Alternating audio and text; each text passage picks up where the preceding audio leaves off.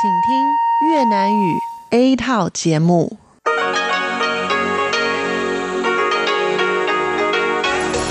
Đây là Đài Phát thanh Quốc tế Đài Loan RTI.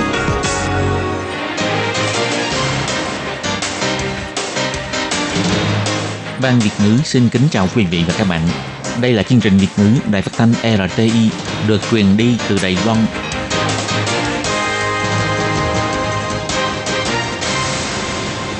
Lê Phương thân chào các bạn, các bạn thân mến. Hoan nghênh các bạn theo dõi chương trình Việt ngữ hôm nay, thứ hai ngày 8 tháng 4 năm 2019, tức ngày mùng 4 tháng 3 âm lịch năm kỷ hợi. Chương trình Việt ngữ hôm nay sẽ đem đến với các bạn các nội dung như sau. Trước hết là phần tin thời sự của Đài Loan, kế tiếp là bài chuyên đề, sau đó là các chuyên mục tiếng hoa cho mỗi ngày, tìm hiểu Đài Loan và điểm hẹn văn hóa. Nhưng trước tiên, Lê Phương sẽ mời các bạn theo dõi phần tin thời sự của Đài Loan và trước hết là các mẫu tin tóm tắt.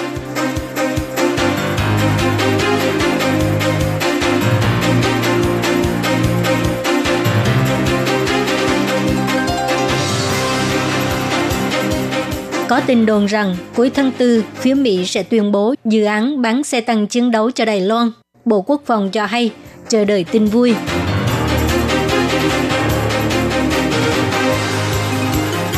Trung tâm ứng phó thiên tai biểu thị tình hình dịch bệnh sẽ không được công khai trong hội nghị về dịch tả heo châu Phi được tổ chức tại Bắc Kinh.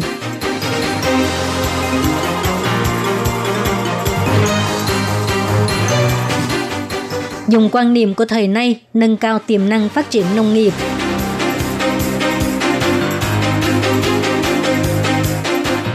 Tần di dân mắc bệnh trầm cảm do phải trả nợ cho người chồng nghiện ma túy, sau đó tái sinh do nhận được hỗ trợ của chính quyền thành phố Tân Đài Bắc.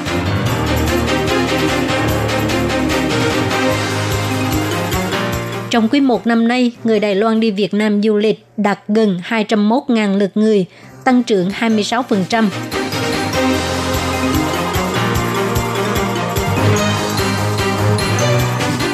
Bé gái Myanmar mắc bệnh hội chứng mắt tai, đốt sống dị tật, được tái sinh sau khi đến Đài Loan điều trị.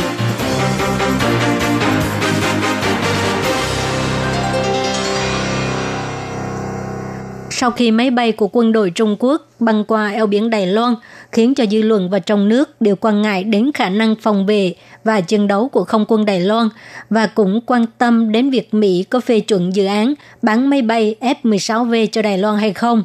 Vừa qua, có giới truyền thông đưa tin, chính phủ Mỹ tạm thời gác lại dự án bán vũ khí chiến đấu cơ F-16V cho Đài Loan, nhưng Bộ Quốc phòng Đài Loan nói rằng dự án mua máy bay quân sự loại mới vẫn đang được tiến hành như kế hoạch đã định. Các bài viết liên quan không đúng sự thật. Ngày 8 tháng 4, lúc trả lời giới truyền thông báo chí, phát ngôn viên Bộ Quốc phòng Trần Trung Cát cho hay, dự án mua sắm máy bay quân sự kiểu mới vẫn đang được tiến hành như thường, không có tạm gác lại. Ngoài ra có tin đồn rằng cuối tháng 4, phía Mỹ sẽ chính thức tuyên bố dự án bán xe tăng chiến đấu M1A2 cho Đài Loan. Đối với việc này, Trần Trung Cát không nói gì nhiều, chỉ bày tỏ rằng mọi việc đều rất thuận lợi, xin mời xã hội chờ đợi tin vui. Cùng có giới truyền thông đưa tin, vừa qua Bộ Quốc phòng Mỹ tuyên bố công ty Raytheon được phép ký hợp đồng sẽ triển khai hệ thống phòng thủ tên lửa Patriot tại Đài Bắc. Trần Trung Cát biểu thị hiện nay chưa nhận được thông báo của Mỹ, mọi thông tin liên quan cần phải được xác minh rõ ràng. Ông Trần Trung Cát cho biết, trên thực tế thì hiện nay tiến độ tiến triển dự án xe tăng chiến đấu M1A2 được tiến hành rất thuận lợi. Giờ chúng tôi và Mỹ có sự hiểu biết ngầm với nhau. Trước khi Mỹ chính thức tuyên bố, chúng tôi sẽ không chủ động trình bày vấn đề này, nhưng có thể dự kiến quá trình này rất suôn sẻ. Chúng ta hãy chờ đợi tin vui. Tên lửa Patriot đã được triển khai ở khu vực Bắc Bộ. Về thông tin cụ thể, chúng tôi chưa nhận được thông báo thêm từ Mỹ. Vì vậy, chúng tôi cần phải làm rõ những thông tin này. Ngày 8 tháng 4, Phó Chỉ huy Trung tâm ứng phó thiên tai Trung ương về dịch tả heo châu Phi Huỳnh Kim Thành cho biết, Trung Quốc được Tổ chức Thú y Thế giới, gọi tắt là OIE, phối hợp tổ chức tổ chức hội thảo quốc tế về dịch tả heo châu Phi tại Bắc Kinh, không mời Đài Loan tham gia là hành động xưa nay của Trung Quốc, Dự kiến trong buổi hội thảo, thông tin được công bố sẽ không vượt quá nội dung đã thông báo với OIE. Dịch tả heo châu Phi lan truyền tại châu Á. Cho đến nay đã có 4 nước bùng phát dịch tả heo châu Phi, bao gồm Trung Quốc, Mông Cổ, Việt Nam và Campuchia. Tháng 8 năm ngoái, Trung Quốc bùng phát dịch tả heo châu Phi là nước châu Á đầu tiên có dịch bệnh này. Vì lãnh thổ rộng lớn, số lượng heo được nuôi hiện có 400 tới 500 triệu con và lại nằm sát nhiều nước Đông Nam Á. Cho nên cộng đồng quốc tế hy vọng thông tin của các nước phải được công khai nhằm tiện cho việc phòng chống dịch bệnh. Ngày 7 và ngày 8 tháng 3, Đài Loan đã mời các nước như là Anh Quốc, Trung Quốc, Nga, Nhật Bản, Hàn Quốc, Thái Lan và Việt Nam cùng với các nhà dịch tễ học quốc tế thường xuyên được tư vấn bởi Tổ chức Y tế Thế giới tham gia hội thảo quốc tế đề phòng và kiểm soát dịch tả heo châu Phi năm 2019. Trao đổi thông tin phòng chống dịch bệnh, học giả Trung Quốc cũng có đến dự. Tuy không có công khai diễn thuyết, nhưng trước sự hỗ trợ của OAE, ngày 8 và ngày 9 tháng 4, Trung Quốc sẽ tổ chức hội nghị quốc tế về dịch tả heo châu Phi tại Bắc Kinh, nhưng lại không mời Đài Loan tham dự. Ông Huỳnh Kim Thành cho hay, tuần trước, sau khi nhìn thấy trang web chính thức của OAE có công bố thông tin hội nghị này, Cục Phòng chống dịch bệnh động vật và thực vật thuộc Ủy ban Nông nghiệp liền viết thư đến trụ sở OAE bày tỏ ý muốn tham gia, nhưng cho đến nay vẫn chưa nhận được thư trả lời. Ông Huỳnh Kim Thành cho biết, Trung Hoa Dân Quốc là một trong những thành viên sáng lập của OIE. Nếu không tổ chức tại Trung Quốc, Đài Loan nhất định sẽ tham gia. Huỳnh Kim Thành còn cho hay, lần này tài liệu được công khai trong cuộc họp thực ra cũng sẽ không vượt quá tài liệu mà Trung Quốc đã thông báo với OIE và Trung tâm ứng phó thiên tai vốn dự kiến thời cao điểm của dịch bệnh ở Trung Quốc là kéo dài cho đến tháng 6 năm nay, nhưng với thông tin về dịch bệnh mà Trung Quốc công khai không đúng như sự thật, bao gồm nội dung báo cáo của Bộ Nông nghiệp Mỹ công bố vào ngày 11 tháng 3 cho thấy Mỹ và Đài Loan có cách nhìn giống nhau, rất khó dự đoán thời cao điểm của dịch bệnh sẽ được kết thúc vào lúc nào. Ngày 8 tháng 4, lúc tiếp kiến nông dân gương mẫu, Tổng thống Thái Anh Văn cho biết, nền nông nghiệp Đài Loan đối mặt với rất nhiều thử thách. Tuy chính phủ có tài nguyên, nhưng không thể giải quyết được mọi vấn đề. Muốn giải quyết vấn đề thì cần phải dựa vào người nông dân là người đứng tuyến đầu, đi tìm hiểu vấn đề như thế nào, sau đó cùng chính phủ hoàn thành nhiệm vụ. Vì vậy, chính phủ rất trông đợi, nông dân chủ động hỗ trợ chính phủ, cùng chung đối mặt với thử thách nông nghiệp. Tổng thống Thái Anh Văn cho hay, Hiện nay, nền nông nghiệp phải đối mặt với thử thách. Đó là sự biến đổi khí hậu, sự nóng lên toàn cầu ảnh hưởng đến vấn đề trồng trọt, tác động đến giá cả. Tiếp đến là tuy giá trị sản xuất GDP của nông nghiệp không cao, nhưng lại là thành phần quan trọng để ổn định xã hội. Ngoài ra, chính phủ hy vọng nông nghiệp có thể nâng cao khả năng cạnh tranh và có thể xuất khẩu nhiều hơn để cho các thị trường chính trên thế giới có thể nhìn thấy và thưởng thức sản phẩm nông nghiệp vì vậy, làm thế nào để thúc đẩy các nhà nông dân kinh doanh chuyên nghiệp hơn, sản xuất có quy mô hơn, đồng thời ổn định thị trường với chất lượng cao? Đây đều là những thử thách của thời đại ngày nay. Tổng thống Thái Anh Văn nhấn mạnh, hiện nay người nông dân thời nay không giống với nông dân thế hệ trước. Có rất nhiều nhà nông dân trẻ tuổi có trình độ giáo dục rất cao. Nếu du nhập cách làm mới sẽ có thể phát huy tiềm năng của nông nghiệp Đài Loan. Tổng thống Thái Anh Văn biểu thị, Thực ra, du nhập càng nhiều kỹ thuật, các tiếp thị và quan niệm của thời đại ngày nay để kinh doanh nông nghiệp, thì trong tương lai tiềm năng phát triển nông nghiệp của chúng ta có thể sẽ lớn hơn. Trung tâm phục vụ tổng hợp ở lầu 1 của chính quyền thành phố Tân Đài Bắc có đặt quầy phục vụ đa dạng quốc tế do 5 nhân viên phục vụ di dân mới cung cấp tư vấn bằng 6 ngôn ngữ, bao gồm tiếng Việt, tiếng Indonesia, tiếng Thái Lan, tiếng Myanmar, tiếng Philippines và tiếng Anh. Kể từ năm 2016, Cục Giáo dục thành phố Tân Đài Bắc đẩy mạnh hoạt động phục vụ di động. Mỗi năm, do 5 nhân viên phục vụ này riêng biệt đi phục vụ tại 29 khu vực hành chính của thành phố Tân Đài Bắc để hỗ trợ những người di dân mới có nhu cầu nhưng không tiện đi đến chính quyền thành phố Tân Đài Bắc. Ngày 8 tháng 4, nhân viên phục vụ tiên Thái Trâu Quỳnh Mỹ cho biết cô từng gặp một bàn tân di dân. Sau khi tham gia hoạt động phục vụ di động 2 tới 3 lần, cuối cùng đã tâm sự với cô rằng chồng cô ấy có hút ma túy, cho nên thường xuyên bị bắt giam, sau đó lại nảy sinh chuyện nợ nần khiến cho cô ấy mắc bệnh trầm cảm và bất đắc dĩ lắm mới đưa con về Thái Lan. Trâu Quỳnh Mỹ cho biết, sau khi được sự đồng ý của cô ấy, chúng tôi nhờ quỹ hỗ trợ pháp lý giúp đỡ, mời luật sư hỗ trợ cô ấy đi kiện sau đó ly dị, tiếp đến là ra tòa và cuối cùng là giành được quyền nuôi con. Tiếp đó là hỗ trợ cô ấy làm thủ tục xin thẻ cư trú vĩnh viễn. Chính vì vậy cô ấy rất cảm ơn sự phục vụ của chúng tôi. Châu Quỳnh Mỹ nhắc đến quá trình giúp đỡ này kéo dài hơn 3 năm. Đứa trẻ cũng được đưa về Đài Loan. Cô tân di dân này nói rằng bây giờ tuy một mình cô phải nuôi ba đứa con, tuy rất là vất vả nhưng không còn nợ nần nữa, cho nên cô cảm thấy rất là hạnh phúc. Nghe câu nói này khiến cho Châu Quỳnh Mỹ cảm thấy rất vui. Cô cảm thấy công việc của đội ngũ phục vụ này rất là tuyệt vời, có thể đem đến cuộc sống ổn định cho các chị em tân di dân. Cục Giáo dục thuộc chính quyền thành phố Tân Đài Bắc cho hay, hoạt động phục vụ tân di dân này sẽ được tiến hành đến ngày 13 tháng 11 năm nay. Ngoài giới thiệu các hạng mục phúc lợi của di dân mới, còn có những buổi tọa đàm về dưỡng sinh hoặc là giáo dục con cái vân vân. Ngoài ra còn có những buổi giới thiệu về luật pháp và hoạt động bốc thăm trúng thưởng. Có thể truy cập vào trang web của Cục Giáo dục thành phố Tân Đài Bắc để tìm hiểu chi tiết về các hoạt động này. Theo thống kê của Tổng cục Du lịch Việt Nam cho thấy, trong quý một năm nay, du khách quốc tế đến Việt Nam đạt trên 4 triệu rưỡi lượt người, tăng 7% so với cùng kỳ năm ngoái. Trong đó, du khách Đài Loan đạt gần 201.000 lượt người, tăng 26%. Cuối tháng 3, Hiệp hội Du lịch Việt Nam tổ chức Hội trợ Du lịch Quốc tế Việt Nam năm 2019 tại Hà Nội có sự tham gia của 25 nước, trong đó có Đài Loan. Đại diện ngành du lịch Đài Loan và Việt Nam đều cho biết, hiện nay mỗi tuần có hơn 300 chuyến bay qua lại giữa Đài Loan và Việt Nam. Các hãng hàng không không ngừng mở thêm tuyến bay mới, tin rằng mối quan hệ hợp tác du lịch giữa hai bên sẽ càng ngày càng khăng khít. Bé gái Xiao Lơ, người Myanmar, năm nay 11 tuổi, bé dùng tiếng Hoa để cảm ơn mọi người. Cảm ơn tất cả mọi người, con yêu tất cả mọi người. Bé mắc hội chứng mắc tai đốt sóng dị tật. Một tập đoàn quốc tế đã tặng bé 3 triệu đầy tệ để bé đến Đài Loan điều trị. Bây giờ thị lực đã được cải thiện, tai cũng được tái tạo, bé gái giống như được tái sinh. Người phiên dịch cho hay, bé rất cảm ơn sự giúp đỡ của mọi người.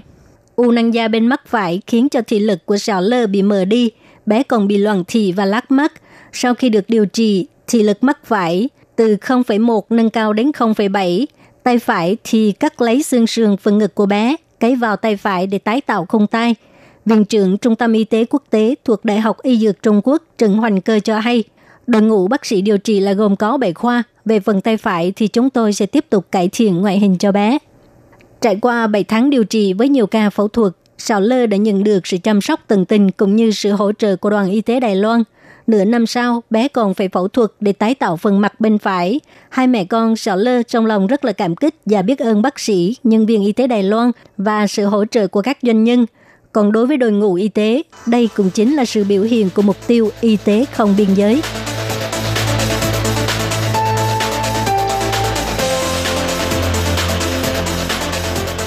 Các bạn thân mến, các bạn vừa theo dõi phần tin thời sự của Đài Phát thanh Quốc tế Đài Loan RTI do Lê Phương thực hiện. Xin cảm ơn các bạn đã quan tâm và theo dõi.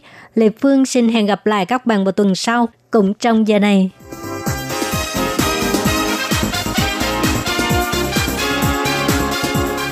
Xin chào quý vị và các bạn thính giả thân mến.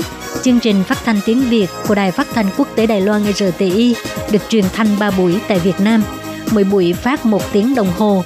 Buổi phát chính vào lúc 6 giờ đến 7 giờ tối hàng ngày giờ Việt Nam qua tần số SW 9425 kHz với sóng dài 19 m. Buổi phát lại lần thứ nhất vào hôm sau 9 giờ tới 10 giờ tối Việt Nam qua tần số SW 9625 kHz với sóng dài 31 m bị phát lại lần hai vào hôm sau 7 giờ tới 8 giờ sáng giờ Việt Nam qua tần số SW 11.655 kHz với sóng dài 25 mét. Ngoài ra, tại Giang Nghĩa, Vân Lâm và Đài Nam có thể đón nghe chương trình phát thanh tiếng Việt qua tần số AM 1422 kHz vào lúc 7 giờ tới 8 giờ tối hàng ngày giờ Đài Loan và đón nghe chương trình giờ phát lại vào lúc 10 giờ tới 11 giờ sáng hàng ngày giờ Đài Loan qua tần số AM 1422 kHz. Và sau đây xin mời các bạn tiếp tục đón nghe nội dung chương trình hôm nay.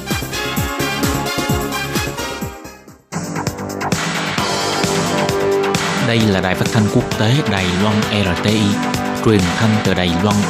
Mời các bạn theo dõi bài chuyên đề hôm nay.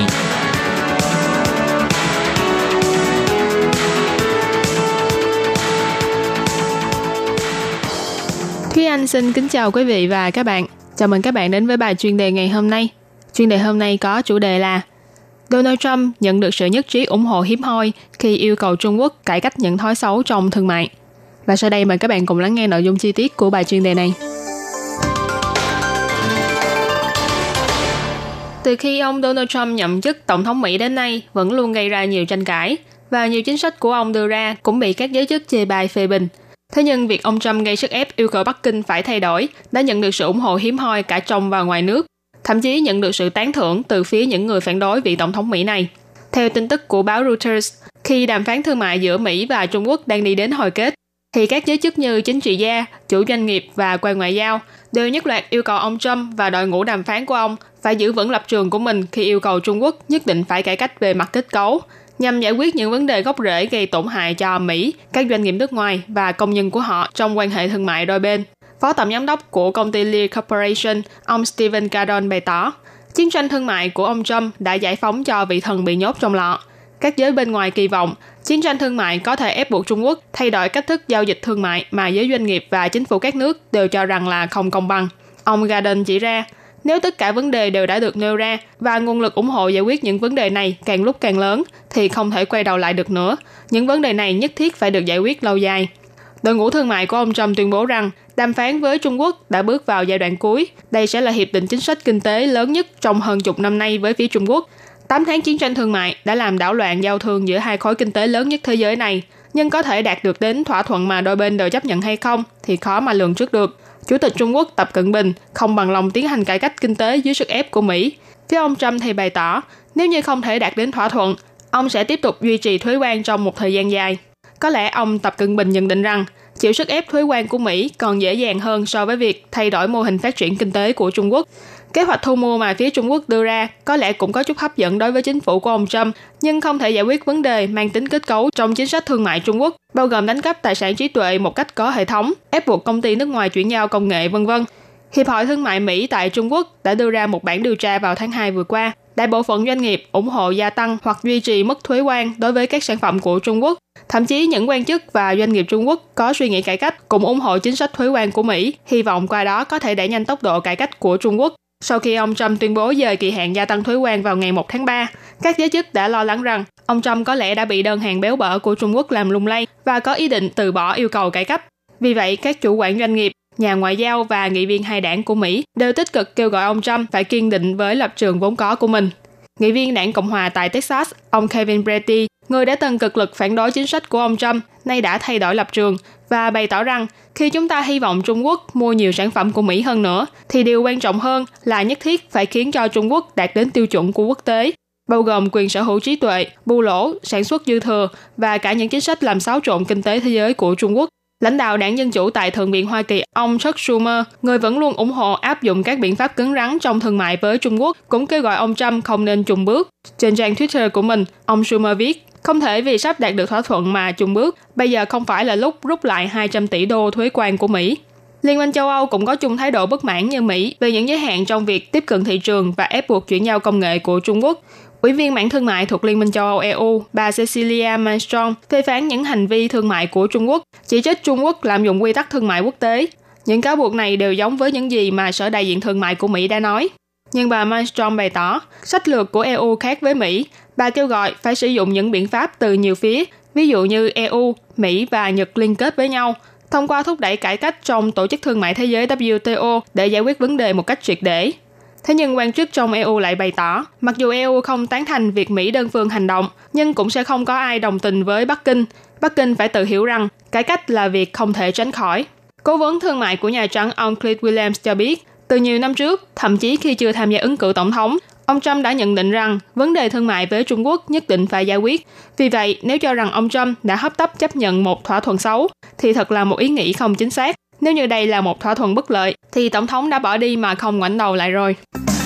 Vừa rồi là bài chuyên đề hôm nay do Thúy Anh biên tập và thực hiện. Cảm ơn sự chú ý lắng nghe của quý vị và các bạn. Thân ái chào tạm biệt và hẹn gặp lại.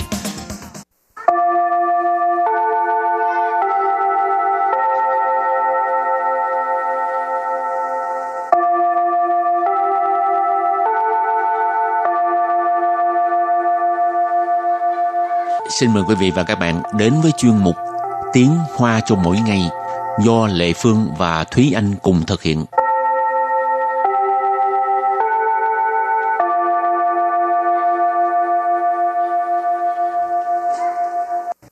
Thúy Anh và Lệ Phương xin kính chào quý vị và các bạn. Chào mừng các bạn đến với chuyên mục Tiếng Hoa cho mỗi ngày ngày hôm nay. Ý Thúy Anh em với bạn trai là quen nhau như thế nào vậy? Thì quen thông qua mạng. Ý, đúng là người thời nay ha. Ừ, bây giờ cái gì cũng A cộng hết rồi chị. Ừ, phải quen trên mạng mới quen được, còn bình thường đi học á không thèm để ý tới ai à. Thì thời đại nó khác. Ừ, rồi, không hiểu nổi người à, thời nay ha. Hôm nay mình học hai câu. Câu thứ nhất, bạn với bạn trai đã quen biết nhau như thế nào? Và câu thứ hai, quen biết nhau qua trang mạng kết bạn đấy. Và bây giờ thì à, chúng ta lắng nghe cô giáo đọc hai câu mẫu này bằng tiếng Hoa. 你和你男朋友是怎么认识的？ 透过交友网站认识的。 Thúy Anh xin giải thích câu mẫu số 1. 你和你男朋友是怎么认识的？你 Nì là từ dùng để chỉ đối phương. Ở đây mình dịch là bạn. 和 Hở là với hoặc là và. 男朋友 Nắm phấn dụ là bạn trai. Cho nên nếu như bạn gái thì là nữ phấn dụ. 怎么 Dần mợ là như thế nào? 认识？ Rinh sự là quen biết. Và sau đây chúng ta hãy cùng lắng nghe cô giáo đọc câu mẫu bằng tiếng Hoa. 你和你男朋友是怎么认识的？你和你男朋友是怎么认识的？ Câu này có nghĩa là bạn với bạn trai đã quen biết nhau như thế nào? Và câu thứ hai, quen biết nhau qua trang mạng kết bạn đấy. 透过交友网站认识的。 Bây giờ Lê Phương xin giải thích câu 2. 透过 Thâu qua, thâu qua tức là thông qua. 交友 Giao dầu có nghĩa là kết bạn. 网站 Hoàng trang tức là cái uh, trang web, trang mạng ha. Là giao dầu hoàng trang tức là trang kết bạn. 认识 Rên sự tức là làm quen hay là quen biết ha. Và bây giờ thì uh, xin mời các bạn lắng nghe cô giáo đọc câu mẫu này bằng tiếng Hoa. 透过交友网站认识的。透过交友网站 认识的。 Câu vừa rồi là quen biết nhau qua trang mạng kết bạn đấy. Và sau đây chúng ta hãy cùng đến với phần từ vựng mở rộng.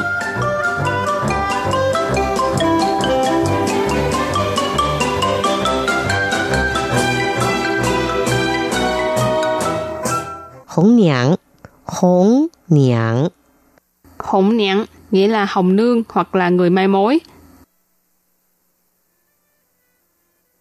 相亲，相亲， Sang xin có nghĩa là đi coi mắt, đi xem mắt. 介绍，介绍， Chia sọ nghĩa là giới thiệu. 会员，会员， Hội viên có nghĩa là hội viên. Và sau đây chúng ta hãy cùng đến với phần đặt câu cho những từ vựng mở rộng. Từ đầu tiên đó là hỗn nhãn, nghĩa là hồng nương hoặc là người mai mối. 他们在一起是由同事充当红娘牵线而成的。他们在一起是由同事充当红娘牵线而成的。Câu này có nghĩa là họ đến với nhau là do đồng nghiệp làm người mai mối mà giới thiệu. 在一起 ở đây nghĩa là đến với nhau. Dụ là do, thống sự là đồng nghiệp hoặc là đồng sự. 冲tăng là làm. Hỗn nhãn là người mai mối. Chiên xiên tức là nối dây. Ở đây mình dịch là giới thiệu. Ở trận, trận là thành công. Cho nên câu này mình ghép lại là hai người họ đến với nhau là do đồng nghiệp làm người mai mối giới thiệu. Tiếp theo xin đặt câu cho từ sang xin đi xem mắt. 因为父母一直逼他去相亲，所以他好几年 都没有回家了。因为父母一直逼他去相亲，所以 他好几年都没有回家了. Ờ, câu này có nghĩa là tại vì uh, ba mẹ của cô ấy cứ ép buộc cô ấy đi xem mắt, cho nên cô ấy đã mấy năm rồi không có về nhà. Yên Huệ có nghĩa là tại vì. Phụ mẫu tức là ba mẹ ha. Bi có nghĩa là ép buộc. Si sang xin tức là đi xem mắt. Số nên. À, các bạn nhớ ha. Yên số tức là tại vì chấm chấm chấm cho nên ha. Tha hảo chỉ hảo chỉ có nghĩa là mấy năm rồi. Tô mày ổ hồi cha tức là không có về nhà. Hồi cha là về nhà. Ở đây có chữ tô là tại vì đã nhiều năm xảy ra rồi. Điều không có về nhà ha cho nên mình thêm chữ tô có nghĩa là điều. Và đặt câu cho từ kế tiếp là chia sọ nghĩa là giới thiệu. 他们是经王老师介绍而相识的。他们是经王老师介绍而相识的。Câu này có nghĩa là họ quen biết nhau là do thầy Vương giới thiệu. Tha mình là họ. Jin ở đây là thông qua. Quảng lão sư, lão sư là giáo viên, không có chỉ đích danh giới tính, cho nên mình ở đây dịch tạm là thầy. Quảng lão sư là thầy Vương, chia sao là giới thiệu, xiang sư, xiang sư cũng giống như认sư vậy là quen biết. Cho nên câu này là họ quen biết nhau là do thầy Vương giới thiệu. Rồi, bây giờ đặt câu cho từ cuối cùng. Hội viên có nghĩa là hội viên. 这家俱乐部的会员享有免费使用各种设施的权利。这家俱乐部的会员享有免费使用 各种设施的权利. Câu này có nghĩa là hội viên của câu lạc bộ này á, là có quyền miễn phí sử dụng các loại trang thiết bị. Chơi gia俱乐部 俱乐部 là câu lạc bộ, là chơi gia俱乐部 tức là câu lạc bộ này. Hội viên có nghĩa là hội viên,享有 tức là hưởng, miễn phí là miễn phí, sử dụng là sử dụng, cơ trọng sơ sư tức là các loại trang thiết bị, sơ sư là trang thiết bị, xuyến lý là quyền lợi. và sau đây chúng ta hãy cùng ôn tập lại hai câu mẫu của ngày hôm nay.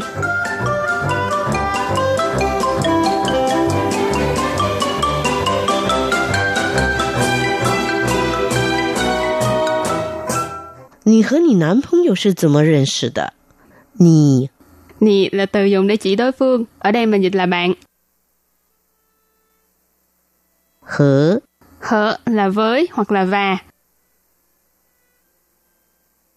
男朋友 Nắm phấn dụ là bạn trai. Cho nên nếu như bạn gái thì là nữ phấn dụ. 怎么 Dần mợ là như thế nào? 认识？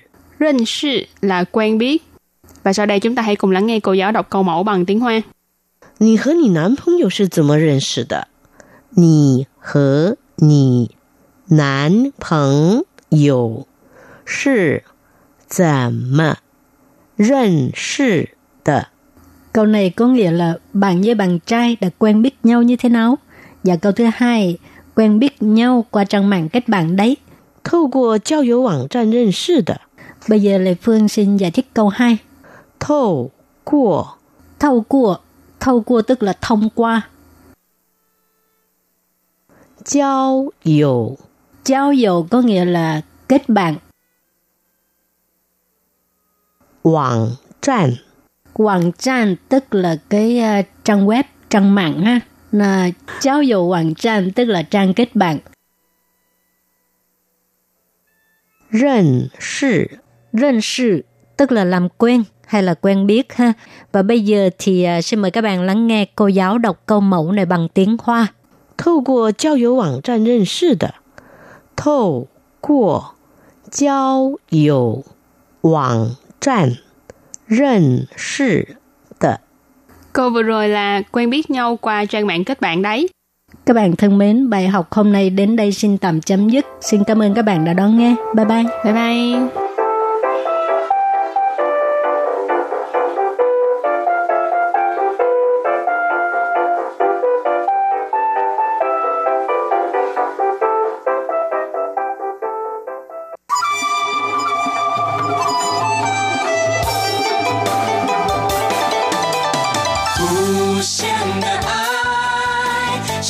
全世界传开，永恒的关怀，来自台湾之音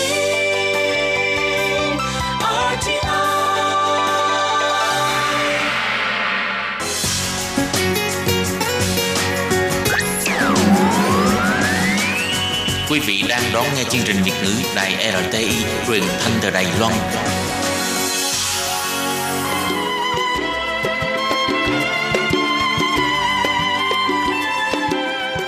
Xin mời quý vị đến với chuyên mục Tìm hiểu Đài Loan. Chuyên mục này giới thiệu về con người và đất nước Đài Loan. Hoan nghênh đón nghe.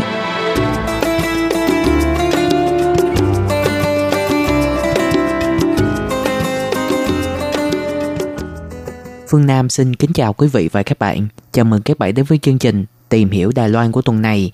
Và hôm nay chúng ta sẽ tìm hiểu về một nhân vật lịch sử có tầm ảnh hưởng rất quan trọng đối với tiến trình dân chủ hóa của Đài Loan. Đó chính là Tổng thống, Tưởng Kinh Quốc. Kính mong các bạn lắng nghe.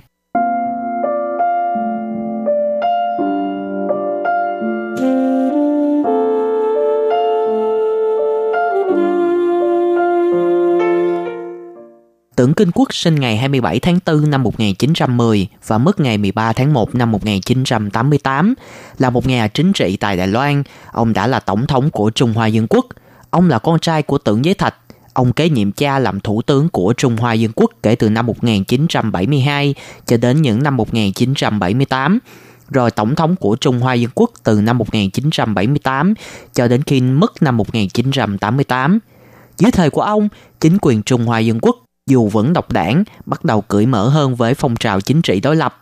Về cuối đời, tưởng giảm bớt sự kiểm soát của chính quyền với các phương tiện truyền thông và cũng cho phép người bản địa Đài Loan tham gia nắm quyền, nhưng người kế nhiệm của ông là Lý Đăng Huy. Là con trai của tưởng Giới Thạch và là người vợ đầu Mao Phúc Mai, tưởng Kinh Quốc sinh ra tại Phụng Hóa, Chiết Giang, tên tự là Kiến Phong. Ông có một người em trai nuôi tên là Tưởng Vĩ Quốc – Tên của hai anh em lấy cảm hứng từ một trong những quốc ngữ là kinh vĩ khuôn thời thế để chỉ người có tài giúp đời cai trị quốc gia. Dù rất yêu thương mẹ và bà nội, quan hệ của ông và cha rất nghiêm khắc, thực tế và thường xuyên là xung khắc.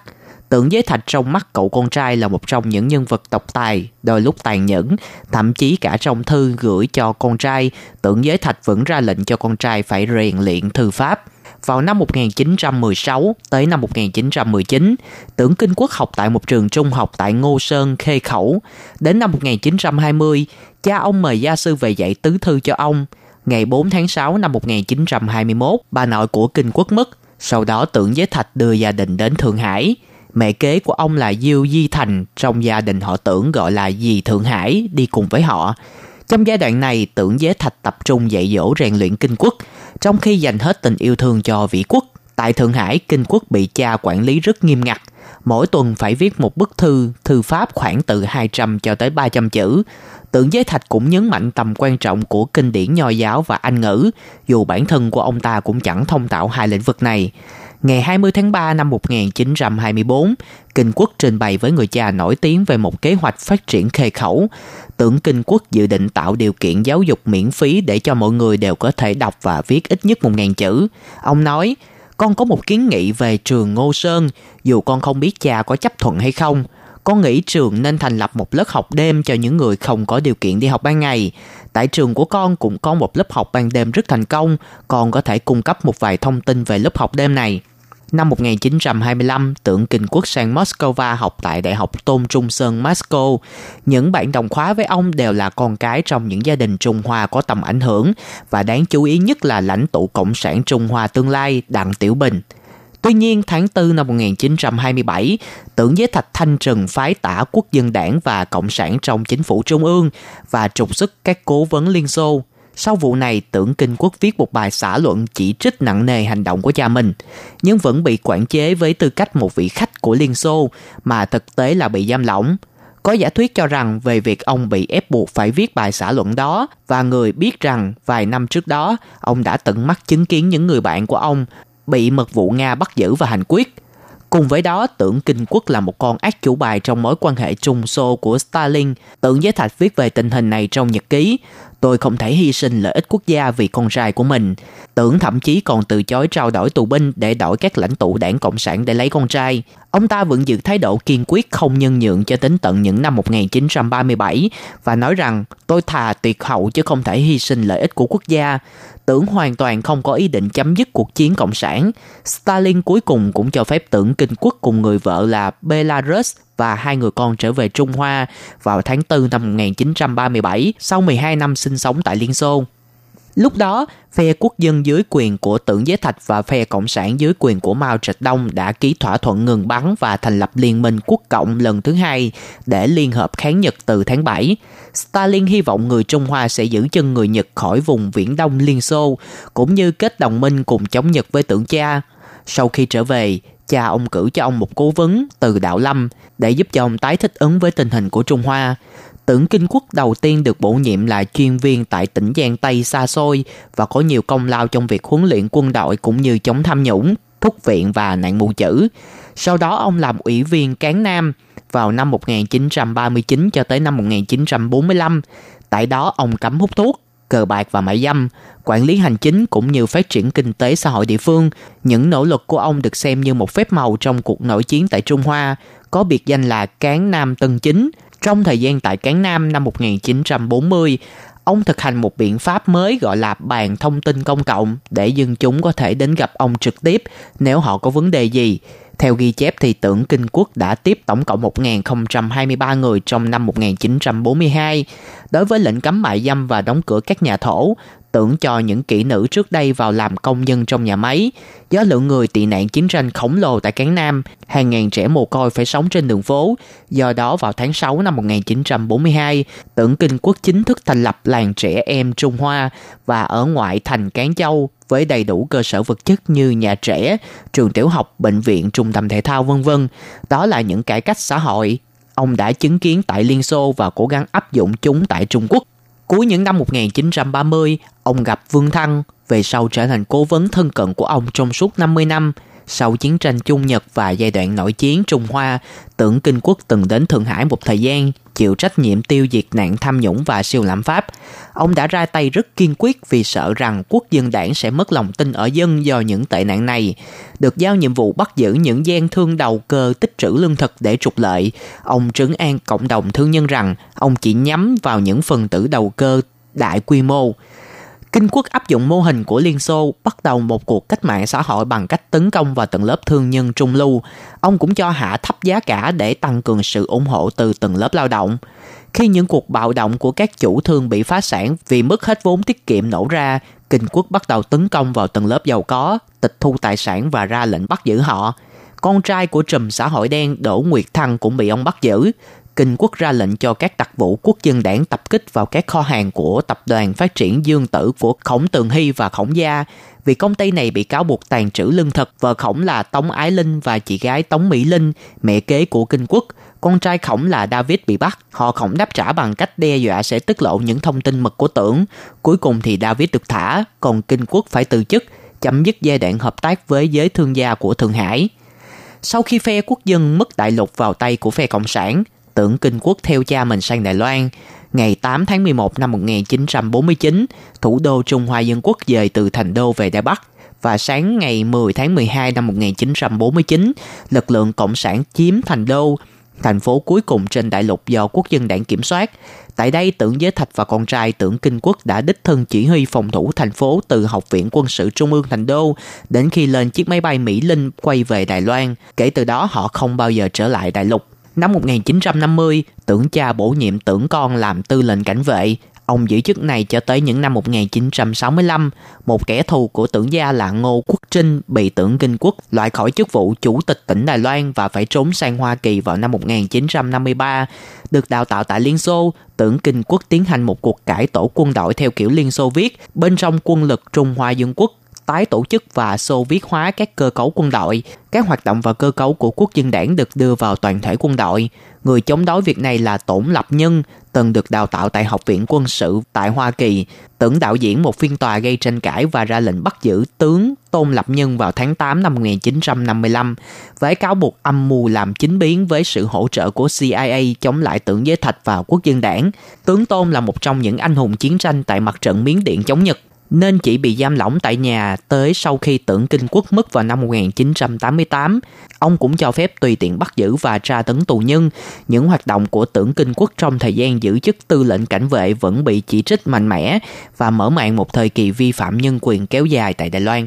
Từ năm 1955 cho tới những năm 1960, tưởng giám sát việc hoàn thành hệ thống đường cao tốc tại Đài Loan – tưởng cha thăng chức cho con trai lên Bộ trưởng Quốc phòng vào năm 1965 cho đến năm 1969. Ông là phó thủ tướng vào năm 1969 cho tới năm 1972, từng thoát chết trong một vụ ám sát khi đang viếng thăm Hoa Kỳ vào năm 1970. Sau đó ông được bổ nhiệm vào chức thủ tướng vào năm 1972 tới năm 1978. Những năm cuối đời tưởng giới thạch tưởng cha dần dần bàn giao quyền lực cho con và khi ông chết vào tháng 4 năm 1975, chức tổng thống được trao lại cho Nghiêm Gia Cam, còn tưởng kinh quốc kế thừa vị trí lãnh đạo quốc dân đảng. Ông chọn chức danh là chủ tịch thay vì chức danh tổng tài của cha ông. Tưởng chính thức được Quốc hội bầu làm Tổng thống Trung Hoa Nhân quốc kế nhiệm Nghiêm Gia Cam vào ngày 20 tháng 5 năm 1978. Ông tái đắc cử vào năm 1984. Lúc đó quốc hội bao gồm toàn những nghị sĩ muôn năm từng được bầu ra trong giai đoạn năm 1947 cho tới năm 1948, trước khi đại lục thất thủ và được giữ ghế vô thời hạn. Trong những năm đầu nhiệm kỳ, tưởng duy trì hầu hết những chính sách độc tài của cha mình, tiếp tục cai trị Đài Loan bằng quân đội và luật nghiêm khắc kể từ khi phe quốc dân rút về đây. Một trong những bước đi làm thay đổi chính sách công nghiệp và kinh tế độc đoán của tưởng cha, Kinh quốc tiến hành 14 dự án xây dựng lớn, 10 dự án xây dựng lớn và 12 dự án phát triển mới, góp phần tạo nên phép màu Đài Loan. Một trong những thành tựu lớn nhất của ông là thúc đẩy sự hiện đại hóa nền kinh tế, giúp Đài Loan tăng trưởng 13% một năm, có thu nhập đầu người 4.600 đô với dự trữ ngoại tệ lớn thứ hai trên thế giới. Tuy nhiên vào tháng 12 năm 1978, Tổng thống Hoa Kỳ Jimmy Carter tuyên bố rằng Hoa Kỳ sẽ ngưng thừa nhận Trung Hoa Dân Quốc là chính phủ hợp hiến của Trung Quốc. Theo đại luật quan hệ Đài Loan, Mỹ sẽ tiếp tục bán vũ khí cho Đài Loan, nhưng đạo luật này sẽ cố tình nói mơ hồ về khả năng Mỹ bảo vệ Đài Loan trong trường hợp xảy ra xung đột. Hoa Kỳ cũng chấm dứt mọi liên lạc với chính phủ của tưởng và rút hết quân ra khỏi hòn đảo này.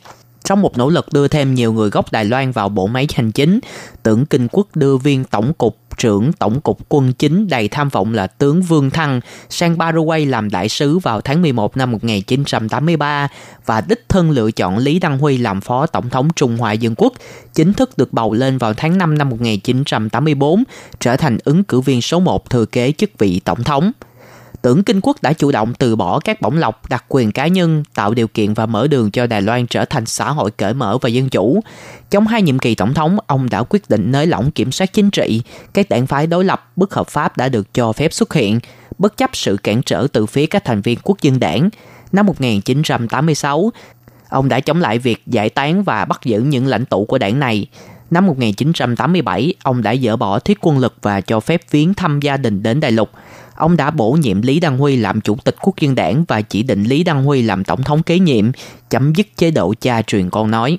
Theo đánh giá quốc tế, việc Đài Loan trở thành con rồng của châu Á đã là một phép lạ đáng chú ý. Nhưng việc Đài Loan tiến từ một chế độ độc đảng, gia đình trị và phe nhóm chính trị thành một xã hội dân chủ, để trở thành một cộng đồng Trung Hoa đầu tiên có chế độ người dân trực tiếp chọn người lãnh đạo, còn thần kỳ hơn – có ý kiến cho rằng Đài Loan hiện nay là hòn đảo tiến bộ và khoan dung nhất của châu Á hơn hẳn các nước châu Á khác, kể cả Hàn Quốc và Singapore về mức độ dân chủ và tự do. Một mơ ước mà hàng ngàn năm nay người Trung Hoa cũng như các dân tộc khác châu Á không nghĩ rằng có thể đạt đến.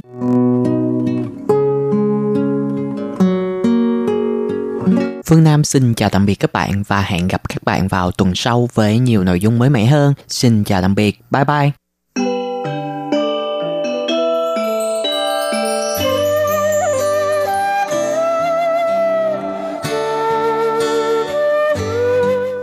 Quý vị và các bạn thân mến, xin mời quý vị truy cập vào trang web Đài RTI để đón nghe chương trình phát thanh tiếng Việt www.rti.org.tvk hoặc là vietnamese.rti.org.tvk.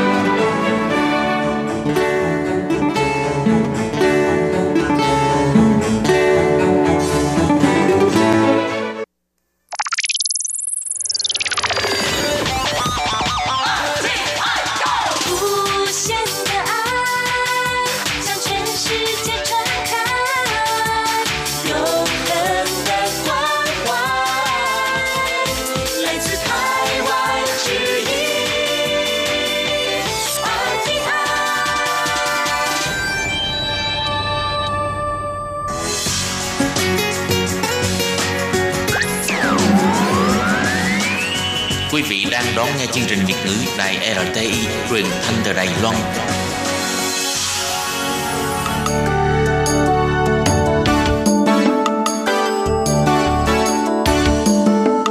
Chào mừng quý vị đến với chuyên mục Điểm hẹn văn hóa do Khiết Nhi phụ trách.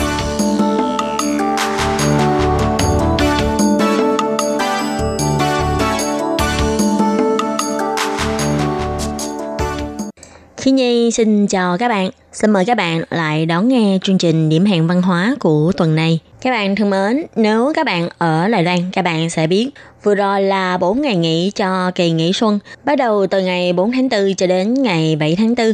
Và hôm nay chính là ngày đi làm đầu tiên sau kỳ nghỉ lễ. Không biết các bạn có bao giờ có cái tâm trạng là khi kết thúc một kỳ nghỉ, chỉ mong là kỳ nghỉ chỉ mới bắt đầu thôi để ước gì ngày mai mình không phải đi làm hay đi học không? Mà các bạn có thừa nhận là đôi khi người ta chán đi làm không phải do công việc khó khăn, đôi khi điều khó khăn nhất trong công việc không phải là công việc mà chính là các mối quan hệ trong công việc. Ví dụ như là cảm giác một ông sếp hay bà sếp không thích mình, hay bạn đồng nghiệp rất là thích chơi xỏ mình, sếp lại không ủng hộ mình. Cái cảm giác như là không được tôn trọng cũng như không được ủng hộ trong công việc luôn khiến cho mình cảm thấy chán nản với công việc mình đang làm. Cho nên trong điểm hẹn văn hóa của ngày hôm nay, Thiên Nhi muốn chia sẻ với các bạn về một nhóm người làm việc tự do, hay còn gọi là những người làm việc tự do Soho của xã hội Đài Loan. Sau đây xin mời các bạn cùng đón nghe chương trình nhé.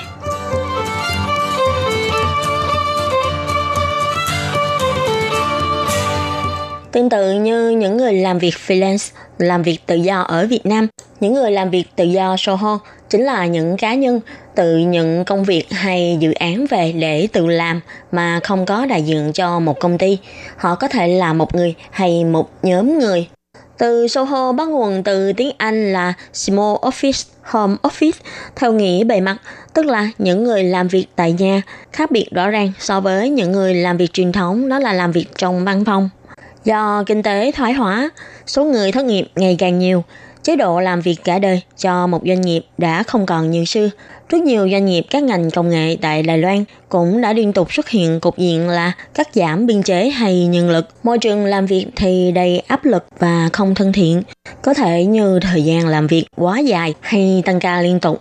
Nên trong xã hội bắt đầu xuất hiện một nhóm người làm việc dựa trên lý tưởng và nhiệt huyết để mong muốn có chỗ để thể hiện bản thân, đi ra khỏi vòng tay bảo vệ của các công ty lớn, tự đứng ra lập nghiệp dựa vào sức lực bản thân. Đó chính là nhóm người làm việc tự do Soho. Mọi người hay lầm tưởng là tất cả những người làm việc tự do đều được tính là người thuộc nhóm Soho này như nhiếp ảnh gia, gia sư, thiết kế mạng, thiết kế web hay thợ làm bánh, bảo hiểm hay cả bảo mẫu hay thầy bói vân vân đều thuộc nhóm người này. Tại vì tất cả đều là những người làm việc tự do cả. Nhưng theo giám đốc kế hoạch của Ngân hàng Nhân lực 104 thời Đình Quân đã chỉ ra, những người làm việc tự do Soho phải là những người có chuyên môn rất chuyên nghiệp, chỉ nhận việc hay dự án không cần đến công ty để đi làm, có phòng làm việc tự do, chỉ có một số ngành nghề nhất định mới có thể gọi là Soho, chứ không phải ngành nghề nào cũng có thể làm được. Có điều, những năm gần đây, những người vào trang 104, trang web tìm việc lớn nhất Đài Loan hiện nay để tìm những công việc liên quan Soho hình như càng lúc càng nhiều. Nhóm người này đều ghi rõ ràng sở trường của mình, sau đó thông qua các trang web trung gian tìm khách hàng để nhận việc.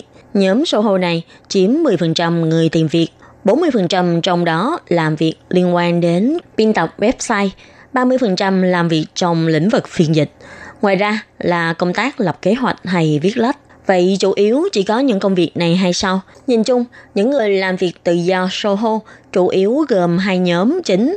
Đó là một nhóm đòi hỏi kinh nghiệm và chuyên môn cao như dịch thuật, marketing, lập trình hay tư vấn luật và nhóm thiên hướng sáng tạo như thiết kế, chụp ảnh, phát triển thương hiệu, vân vân. Và trong chương trình của ngày hôm nay, Khi Nhi cũng muốn chia sẻ với các bạn về nội dung của một cuốn sách. Đó là sau khi rời khỏi công ty, tôi vẫn sống ổn, dự thảo cho cuộc sống lý tưởng của những người làm việc tự do. Cuốn sách này do ông Lô Dương Minh viết. Tác giả cuốn sách này là một người làm việc trong lĩnh vực biên tập và viết lách. Trong sách, ông đã chia sẻ và giới thiệu về những quy tắc cũng như những vấn đề gặp phải trong lĩnh vực làm việc tự do Soho viết lách.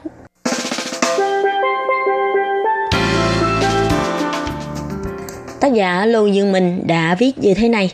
Thời đại bây giờ, khi con người ta có thể dễ dàng sử dụng máy tính, điện thoại để online và xử lý công việc đã không còn là vấn đề, chỉ có thể đến văn phòng mới có thể làm được. Đối với một số công việc, do đặc thù tính chất công việc, dù không đến văn phòng, thì người lao động vẫn có thể nhận việc về nhà để xử lý. Xây dựng cho mình một tiêu chuẩn nhận việc hay từ chối công việc là điều quan trọng hàng đầu. Những công việc nào nên làm và những công việc nào không nên làm được quyết định bởi tình trạng tài chính cũng như chiến lược sinh tồn của mỗi người. Đó không phải là câu hỏi có câu trả lời chuẩn xác nhất. Nhìn chung là với những người làm việc tự do Soho lâu năm, thì sẽ có xu hướng là theo nguyên tắc 80-20. 80-20 ở đây là 80% thu nhập chủ yếu đến từ 20% công việc và 20% thu nhập còn lại sẽ đến từ 80% lời chào mời của bốn phương tám hướng.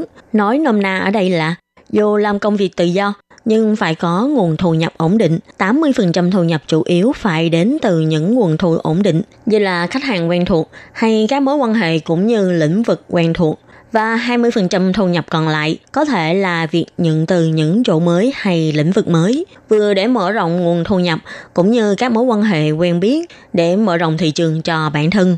Có thể nhận những dự án ổn định, cộng thêm một số cuộc gặp gỡ vì sở thích khi tổng hợp lại để thành công việc cũng như thu nhập cho bản thân, có thể nhận những dự án chỉ để kiếm tiền, cũng như có những dự án mình nhận vì sở thích Tất nhiên cũng sẽ có những công việc vừa có thể kiếm tiền, nhưng lại bản thân cũng rất là thú vị. Hay như bạn làm dự án quảng cáo cho một khách sạn năm sao nào đó, và chủ khách sạn đã mời bạn đến khách sạn của họ để trải nghiệm, thì khi đó bạn vừa có thể du lịch, vừa có thể trải nghiệm khách sạn của họ và vừa làm việc để kiếm tiền. Công việc này nghe đúng như trong mơ, đúng không các bạn?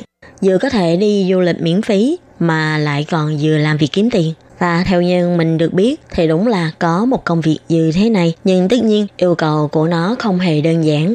Và để đáp ứng được công việc như thế này, thì người nhận việc Soho này chắc chắn phải là người có chuyên môn rất là cao trong lĩnh vực của họ. Trong sách này cũng có đề cập đến một trong những vấn đề mà những người làm việc Soho sợ nhất, đó là nguồn thu nhập không có ổn định. Vậy làm thế nào để giữ nguồn thu nhập ổn định. Nếu hoàn thành một việc mới bắt đầu đi kiếm công việc kế tiếp theo, như vậy thời gian có việc làm liên tục của chúng ta sẽ bị gián loạn.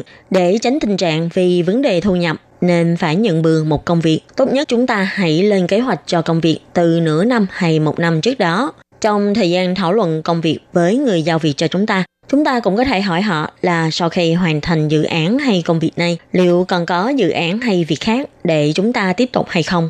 Trong những buổi gặp mặt hay trò chuyện thường ngày, chúng ta cũng có thể tìm hỏi kế hoạch thời gian của đối tác trước, xem có cơ hội cho mình nhận việc hay không. Khi thực sự không còn nhận được việc làm, thì bạn hãy thử đăng tin lên Facebook hỏi mọi người có dự án nào cần giao việc hay không. Cũng đừng có sợ là mình hỏi như thế này thì mất mặt quá và việc này cũng chẳng có gì để xấu hổ cả. Vì chúng ta kiếm tiền dựa trên kiến thức chuyên nghiệp của bản thân thì đâu có gì phải sợ mất mặt, đúng không các bạn? Và tác giả cũng nói đùa là khi bạn hành tẩu giang hồ lâu rồi thì những người làm việc tự do sẽ bắt đầu bắt được nhịp điệu của ngành mình làm ví dụ như ngành quảng cáo hay viết bài quảng cáo PR, thì bạn sẽ phát hiện từ cuối năm đến Tết sẽ có rất nhiều dự án và việc để nhận.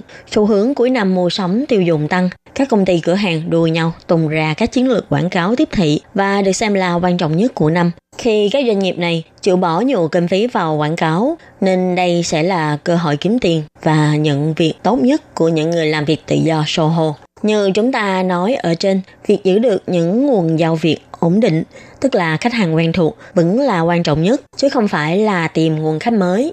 Vì 80% thu nhập của chúng ta vẫn nên đến từ khách quen, 20% là nguồn thu nhập được khai thác thêm từ các nguồn khác. Có như vậy thì thu nhập mới có thể gọi là ổn định. Nên thay vì không ngừng tìm nguồn khách mới, hãy làm tốt công việc mình đã được nhận. Khi mình làm tốt một dự án, người giao việc và người hợp tác với mình cũng sẽ nhìn thấy được chất lượng trong công việc của mình và biết mình là người đáng tin cậy. Khi lần sau họ có việc, người ta sẽ lại nhớ đến mình. Đây mới là nguyên tắc duy trì nguồn khách tốt nhất. Người làm việc tự do không có công ty làm hậu thuẫn ở đằng sau, cũng không sợ có ai cướp công của mình. Mình làm tốt là mình hưởng, mình làm không tốt cũng mình là người chịu. Nên phải duy trì uy tín bản thân, có như vậy mới không sợ không có khách hàng. Nhưng con người mà, ai cũng có lúc không khỏe hay bị lỗi. Nếu có một lần bạn làm không tốt thì cũng không cần quá buồn. Trong tương lai vẫn cần cơ hội cho chúng ta làm tốt hơn. Cần phải học tập cách chấp nhận phê bình cũng như chịu đựng áp lực. Nếu có lỗi thì mình nhận, cố chống chọi chỉ khiến người ta càng ác cảm với mình. Khi hóa giải được những khúc mắc đó, không chừng trong tương lai vẫn có thể hóa địch thành bạn. Và vì một lý do nào đó, những người làm việc tự do Soho không thể nhận việc, nhưng lại sợ mình từ chối sẽ khiến khách hàng sau này không giao việc cho mình nữa. Thì lúc đó bạn có thể xử lý bằng cách giới thiệu việc làm đó cho những người bạn của mình hay những ai mình cảm thấy thích hợp để nhận việc. Như thế một đã để duy trì mối quan hệ tốt giữa mình với người giao việc. Không vì hợp tác không thành lần này mà sau này họ không tìm mình nữa. Và hai nữa là nếu bạn mình thích công việc này, họ cũng sẽ cảm ơn bạn. Và sau này khi có cơ hội làm việc nào đó mà họ không thể nhận, có thể họ sẽ lại giới thiệu cho bạn. Và thứ ba nữa là với những người giao việc, tuy bạn không có nhận công việc hay dự án này, nhưng bạn đã giúp họ giải quyết vấn đề và sau này khi có việc cần tìm người, họ vẫn sẽ quay lại với bạn. Đối với những người làm việc tự do Soho thì mọi người cũng nên biết rõ điểm mạnh hay điểm yếu của bản thân mình, có đánh giá khách quan với bản thân, độ phù hợp với dự án hay công việc hay không. Khi mình thấy mình không phù hợp thì phải tìm cách để hỗ trợ hay cải thiện chứ không phải cạnh tranh không làm mạnh. Nên đôi khi mình thấy lượng việc nhiều quá, mình không thể hoàn thành đúng thời hạn mà người giao việc mong muốn. Chúng ta có thể tìm người hợp tác cùng hoàn thành. Khi mình làm tốt, có ích cho người khác, thì sau này mình sẽ được người khác giúp đỡ lại như giao việc hay tìm mình hợp tác vân vân. Và một điểm quan trọng đối với những người làm việc tự do Soho đó là cách tính tiền hay báo giá cho công việc cũng như dự án. Nếu báo giá thấp quá thì không đủ sống, Giá cao quá thì khách hàng sẽ bỏ đi. Và cách làm cơ bản nhất chính là khi nhận việc, chúng ta hãy tự đánh giá xem công việc đó cần bao nhiêu thời gian để hoàn thành. Và một giờ làm việc trong công việc này, bạn dự tính là bạn sẽ thu bao nhiêu tiền. Và công việc đó sẽ là tổng tiền lương của bạn trong số giờ làm việc đó. Giả sử bạn muốn đặt mục tiêu một tháng kiếm 60.000 đại tệ, tức khoảng 45 triệu Việt Nam đồng, thì một tháng bạn làm việc khoảng 20 ngày. Vậy thì một ngày bạn phải kiếm khoảng 2,3 triệu Việt Nam đồng. Vậy khi bạn nhận một công việc cần tốn khoảng 10 ngày để hoàn thành, thì bạn có thể báo giá là 23 triệu. Hai nguyên tắc cơ bản cho công thức tính phí theo giờ làm việc này, bạn tự định vị một tháng lương của bạn là bao nhiêu tiền và đánh giá công việc bạn sắp nhận này cần tốn bao lâu để hoàn thành. Việc báo giá theo thời gian làm việc chỉ là cách tính đơn giản. Với những người chuyên nghiệp như nhiếp ảnh gia nổi tiếng, nhà thiết kế, biên kịch có tiếng này nọ, cách tính phí của họ sẽ không thể dựa vào thời lượng làm việc. Thêm vào đó sẽ còn yếu tố danh tiếng nên cách tính phí sẽ khác. Tác giả cuốn sách còn chia sẻ việc báo giá, trao đổi hay thuyết phục. Đây không phải là một kỹ năng hay thủ đoạn, chủ yếu chỉ là sự chân thành và thông cảm là chính. Một là hiểu rõ năng lực cũng như chuyên nghiệp của bản thân và một nữa là hiểu rõ yêu cầu của khách hàng muốn gì, cần gì để có thể bỏ ra cái giá bao nhiêu để hoàn thành. Hãy đứng trên lập trường của đối phương mà nghĩ vì sao họ lại đồng ý với giá mình đưa ra và mình có lợi thế gì. Các bạn thân mến, trên đây là nội dung của cuốn sách Sau khi rời khỏi công ty, tôi vẫn sống ổn, dự thảo cho cuộc sống lý tưởng của những người làm việc tự do giới thiệu về những người làm việc tự do Soho tại Đài Loan. Hy vọng sau khi tìm hiểu về cuốn sách này, các bạn có thể hiểu hơn về những người làm việc tại nhà để không phải thấy những người họ vẫn làm việc tại nhà mà không đến công ty lại nghĩ họ ăn không ngồi rồi. Có thể họ cũng có công việc, chỉ là họ không làm việc tại công ty mà thôi. Chương trình điểm hẹn văn hóa của ngày hôm nay do Khiến Nhi biên tập và thực hiện đến đây là kết thúc. Cảm ơn sự chú ý lắng nghe của quý vị và các bạn. Xin hẹn gặp lại các bạn trong các chương trình kỳ sau. Xin